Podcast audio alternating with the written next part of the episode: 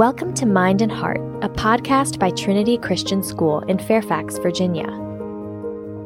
In this space, we explore our calling to raise up the next generation to be salt and light in the world.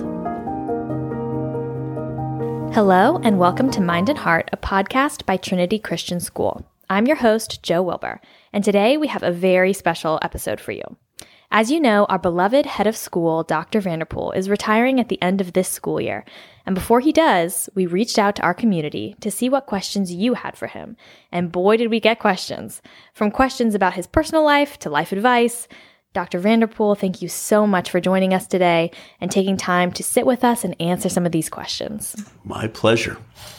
All right, so starting off, we received this question and it reads I wish I could ask Dr. and Mrs. Vanderpool if they have any words of wisdom for mothers and fathers in the season of parenting new adults or young adults, as well as wisdom in that new season of marriage as couples experience an empty nest. We are enjoying this new chapter of parenting and marriage. I would enjoy hearing what the Vanderpools have to say about the shifts in how parents listen to and counsel their adult children, advice they have on how to help couples make the most of this new season, etc. Thank you so much. I enjoy Dr. Vanderpool's writing and hang on his words when he speaks to the faculty and staff, leading us in devotions and prayer. I think the world of the Vanderpools, and I could seriously sit at their feet for hours to hear things that they have to say. It's like the old commercial that said, When E.F. Hutton talks, people listen. They are wonderful and wise, and I will miss them terribly. Well, E.F. Hutton has a lot more wisdom than I do. So let's start with that the question reminds me of something that struck me when I was a young pastor, and, and I was visiting older people in the hospital. And I sort of, perhaps naively, thought they had lived uh, 70 or 80 years and therefore would sort of be prepared for the latter stages of life and dealing with illness. And I was surprised as I discovered that for most of them who had been healthy all of their lives, and for some of them never having been in a hospital before, they really were off balance. They were off their game. They didn't know how to deal with some of those things. And certainly the reminder that the Lord was their refuge and the Lord continued to be with them and that he would not desert them and that he would carry them even to hoar hairs was a precious promise. But I think that is applicable to other areas of life. The idea that I have special understanding as our children are adults now, the idea of how you deal with an empty nest or words for other parents in that season, I, am I'm, I'm afraid I'm going to disappoint and just say, ask me in five years, uh, because uh, at this point I'm sort of on the vestibule, and I'm not sure that I have much wisdom there, other than to say that the Lord walks with us in every new twist and turn of our journey, and has promised not to leave us in our pilgrimage, and I also think that in the different stages of life, the Lord teaches us that we're not going to feel totally comfortable or totally at home in any stage of life, nor should we, because we are meant for another place and another time, and we are meant for a city whose builder and maker is God. And so I think it's always a good thing when we don't feel quite comfortable in our circumstances or in some of the things that we are encountering, uh, because it tells us and reminds us that we're made for another world. Mm, very wise words for any stage of life, um, which brings us to our next and much more serious question, which is which graduating class is really your favorite? well, if I take out the three classes that my sons were part of, then it would probably be whichever class I'm speaking to at that moment. the secret is out. All right. Um, the next question is how do you recommend we deal with jealousy in friendships? For example, maybe close friends start making other friends, and that prompts us to feel those feelings of jealousy. Any words for that situation? As we walk with Jesus, are we are we jealous that he loves all of our brothers and sisters as much as he loves us?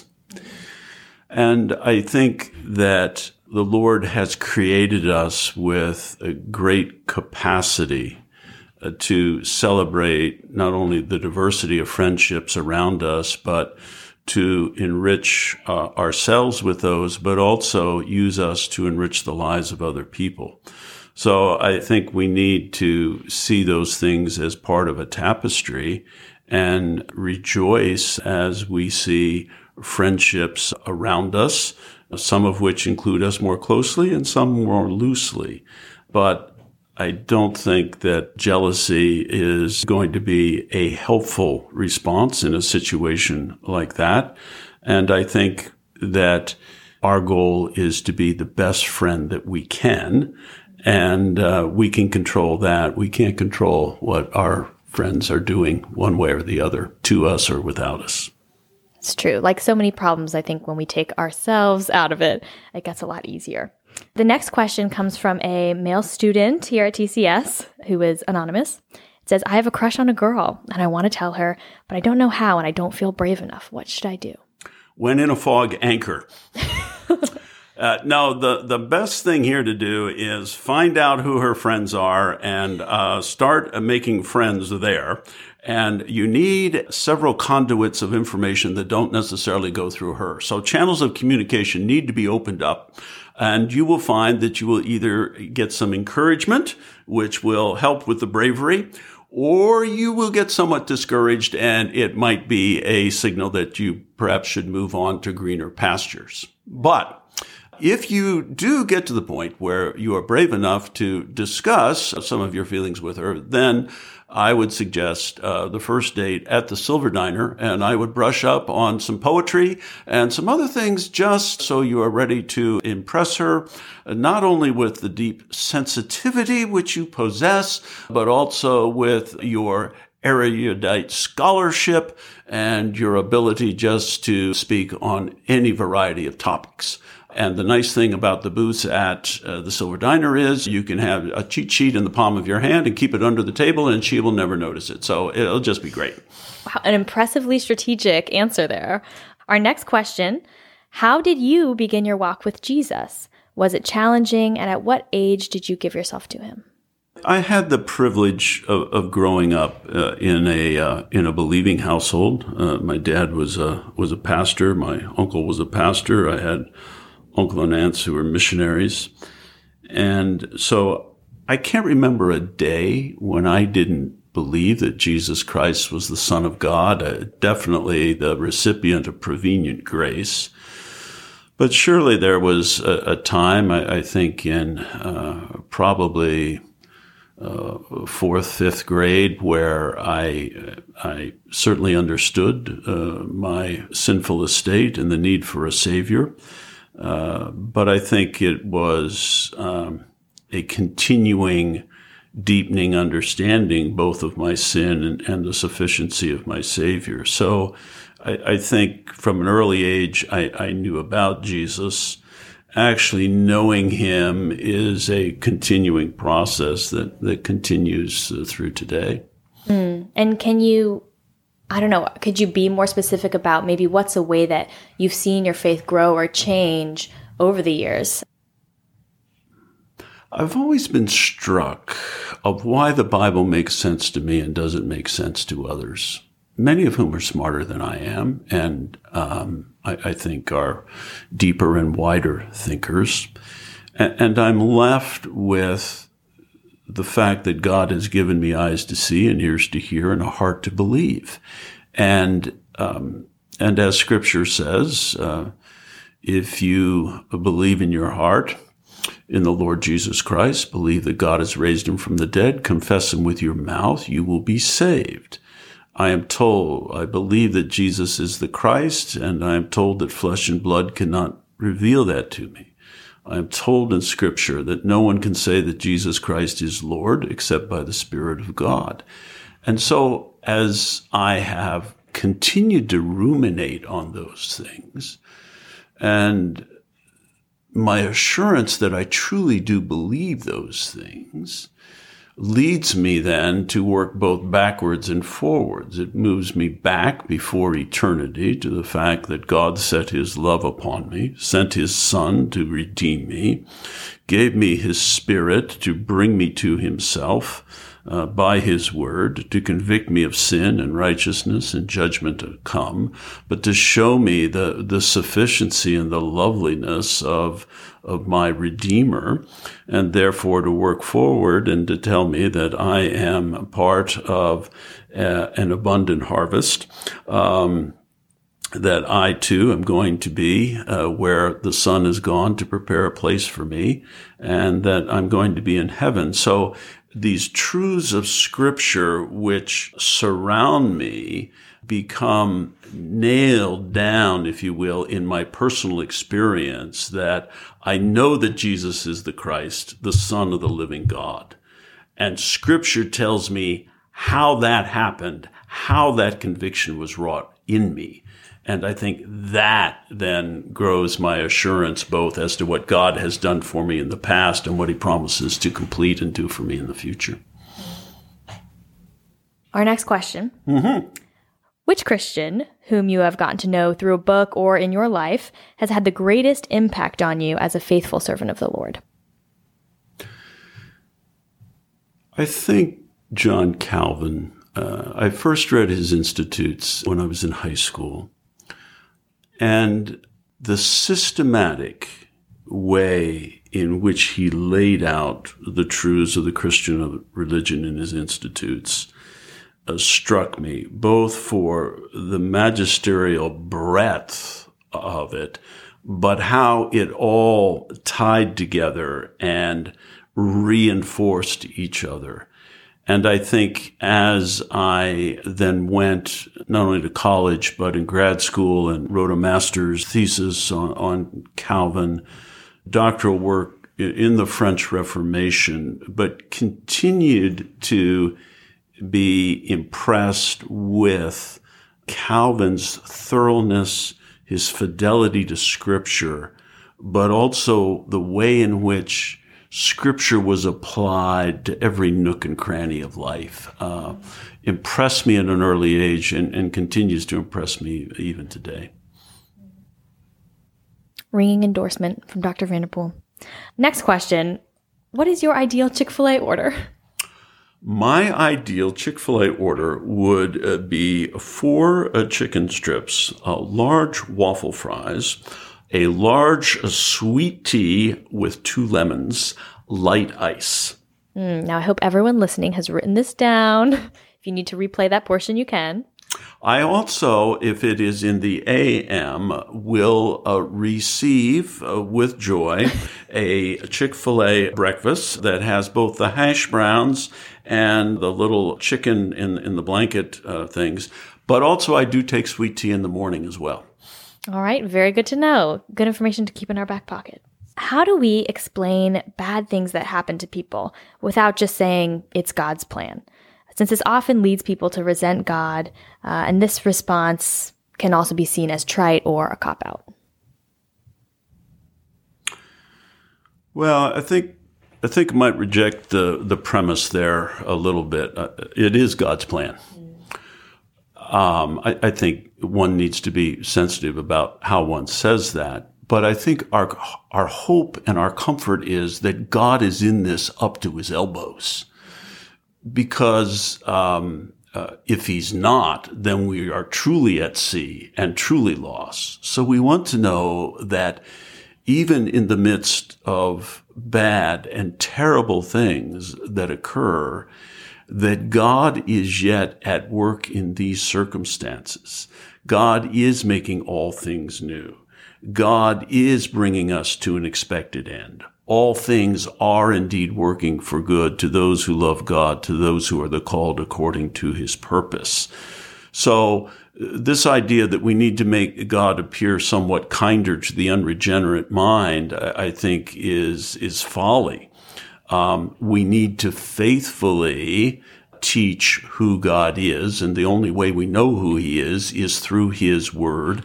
And we need to be faithful to that word. We don't have to edit it because we're afraid of what people will think because it's the unvarnished word in the power of the spirit that is able to convict and to be able uh, to help people to see the truth of God. Now, I think that uh, there are circumstances in life that inquire great, uh, great sensitivity, and I don't think it's necessary to speak all the time into every situation. There, uh, Scripture says there's a time to speak and there's a time to hold the tongue, and I think uh, biblical discernment is to know when this is not the time. But I think when someone comes and says, tell me about this or talk to me about that, then we want to be able to faithfully give them the scriptural teaching in that area. But when people are overwhelmed with grief, I, I, think the ability to sit there with them in silence and to weep with those who weep and not to pontificate is is clearly what God calls us to do uh, in those situations. Mm. So the statement itself is theologically accurate, but we need to use tact about how and when right. we go about saying it. What people are, are, at different stages. We we all know that that we are open to hearing things. Uh, at different times and in different places, and uh, depending on what the stressors in our life are at that time. And so uh, there's a lot that Scripture has to say. And part of biblical discernment is knowing what area of Scripture do I need to bring to bear at this time, at this place, for this individual, in these circumstances? What will be most helpful? and what will be most encouraging, what will be most comforting. At times, is this a circumstance where they need to be convicted? Or is this a time when they need to be able to rest uh, in, uh, like the prodigal, in the arms of the Father? And and so I, I think that that you know calls for wisdom and discernment uh, for all of us to exercise with one another. Absolutely. The next question is Is sola scriptura biblically supported? Would that be circular? Well, I think all foundational principles are circular. What we're saying is that scripture is self authenticating. That is, there's no higher authority than scripture itself. It is, if it is your final authority, then you can't go and try and establish your final authority by looking for other authorities to establish your final authority. If so, it wouldn't be the final authority. Mm. So archaeology is helpful. History is helpful. Linguistics are helpful, but scripture itself bears witness that it is from God. And so as the inspired and inerrant word, the Spirit of God tells us that He will give sight to our eyes, He will give hearing to the ears, and He will give us hearts to believe uh, through this word. And so I think that we move on to very shaky ground when we ca- try to go to an evidentialist approach, which basically is looking for other sources of authority to vindicate scripture when scripture itself is our ultimate authority for uh, faith and for practice. Mm. Well said. Um, now, this is less of a theological question, more of a personal question. What is your favorite thing about being here at TCS? Oh, the marketing and communications department, definitely. Oh, I thought you might sure. say that. exactly.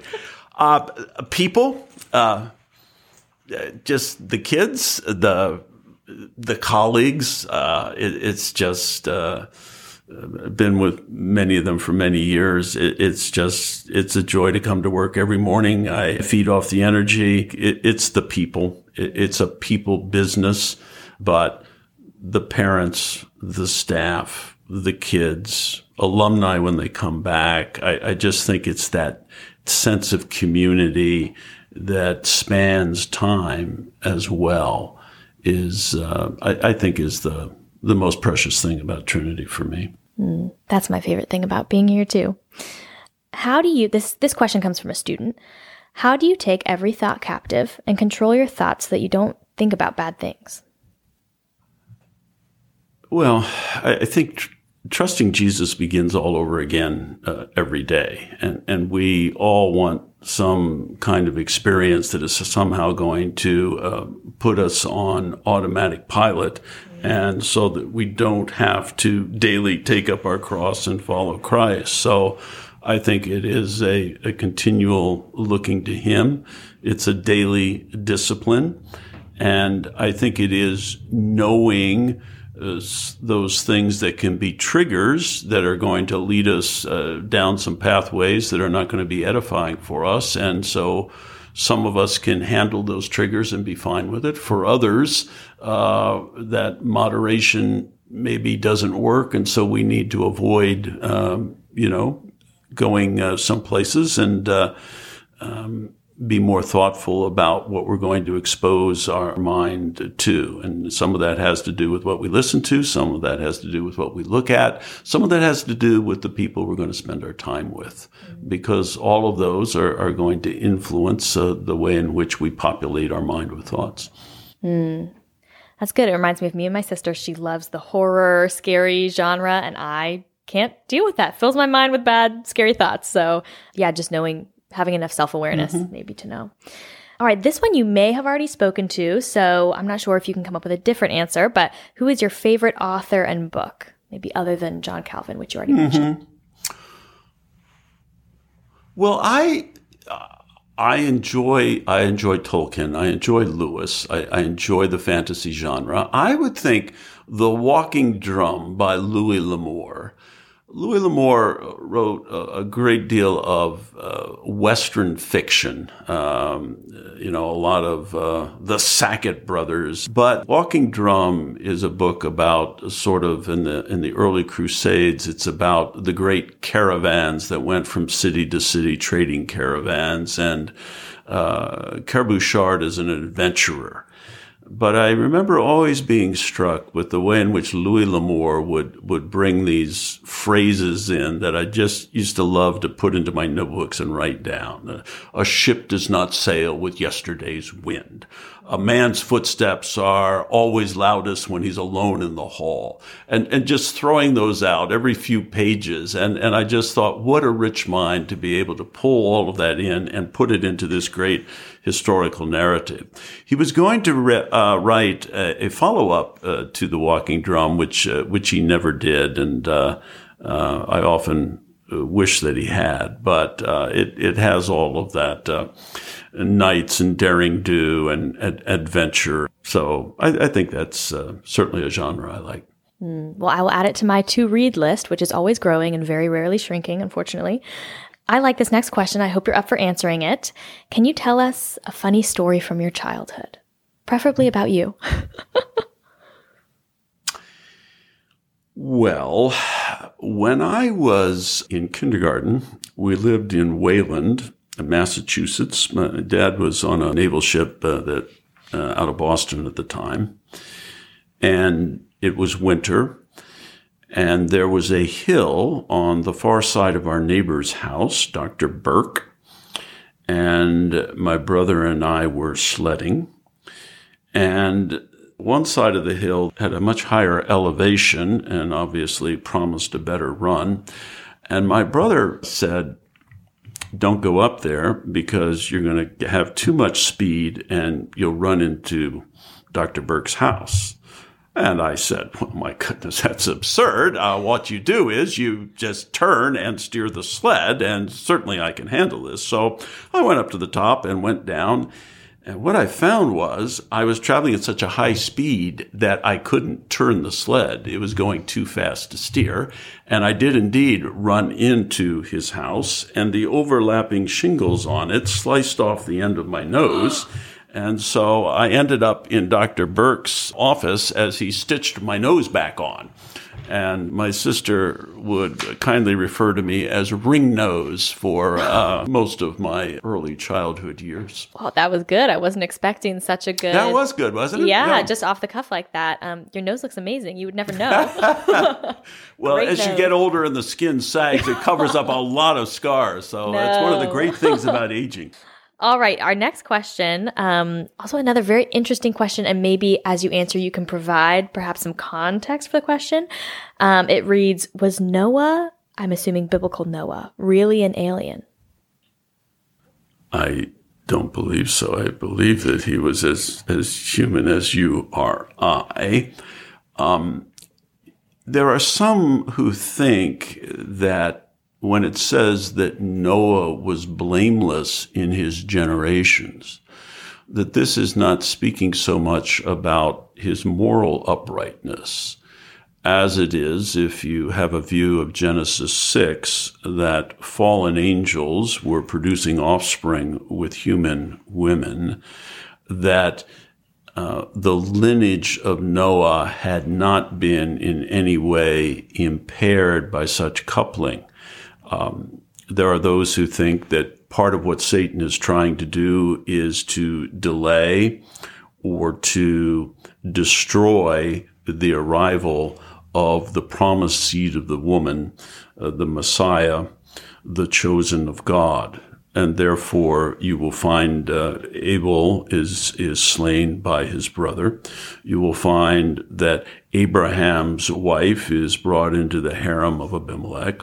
You will find that Pharaoh is killing the male children of Egypt. You find Herod slaughtering the children uh, and the great weeping that is heard in Ramah.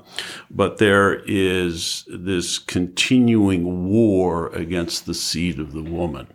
So I think uh, some may have a, a, view of Noah as escaping the corruption uh, that may have been uh, current at that time of the flood in terms of his physical lineage.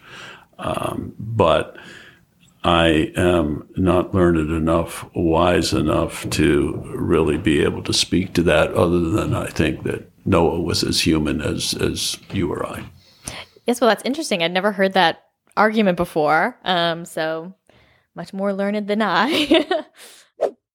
that wraps up part one of our Ask Dr. Vanderpool segment, but stay tuned for part two. We have so many more questions that we asked Dr. Vanderpool, and I know you're going to love hearing his answers. Thanks for joining us for this episode of Mind and Heart, a podcast by Trinity Christian School. If you enjoyed this conversation, leave us a five star review and share this episode with a friend. It helps us so much. For more information, visit us at www.tcsfairfax.org.